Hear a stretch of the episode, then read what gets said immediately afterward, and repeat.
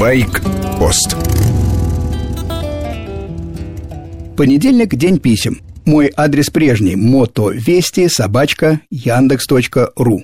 Много людей среднего возраста готово присоединиться к мотосообществу.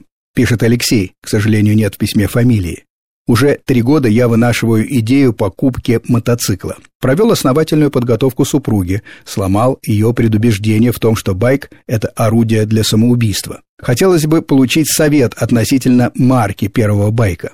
По духу мне ближе всего так называемые чопперы. Естественно, нахожусь в плену грез о легендарном Харлее. Приблизительный бюджет – 700 тысяч рублей. Послушайте, Алексей, 700 тысяч – большие деньги. До последнего времени можно было купить настоящий новый Харлей, причем крупнокубатурный. Доллар теперь вырос, поэтому придется поторговаться. Можно купить мотоцикл той же стилистики, но японский. Почти наверняка будет дешевле и, да простят меня харлеисты, понадежнее аппарат.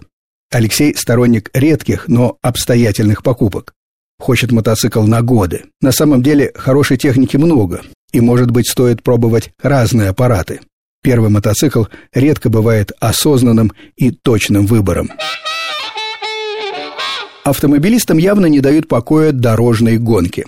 Постоянный слушатель байкпоста Денис Рощин прислал ссылку на видео в сети. Вы можете ее найти в тексте на сайте Радио Вести ФМ. Местная, явно европейская дорога.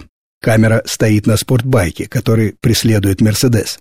Модель не видно, но явно машина непростая, заряженная. Мотоцикл на скорости 299 км в час отстает. Денис ликует.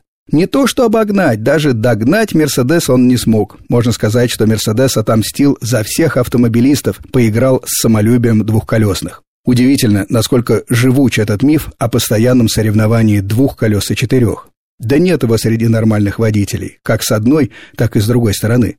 Очень разные средства транспорта – машина и мотоцикл.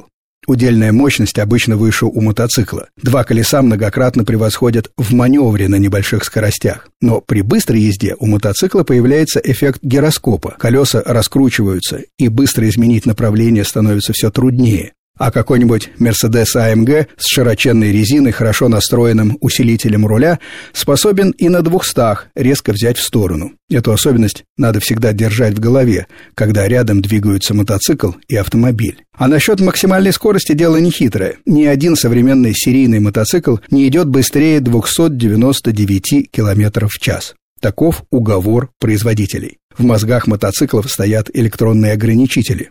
Автомобильные фирмы пока не настолько озабочены безопасностью. Видимо, уповают на подушки, системы стабилизации и конструкцию кузова. Может быть, и зря. Единый скоростной потолок положил бы конец подобным глупым гонкам.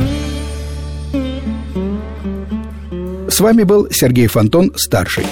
Слушайте «Байкпост» – программу о двухколесном транспорте и его владельцах. Короткая рубрика по будням, часовая программа по воскресеньям.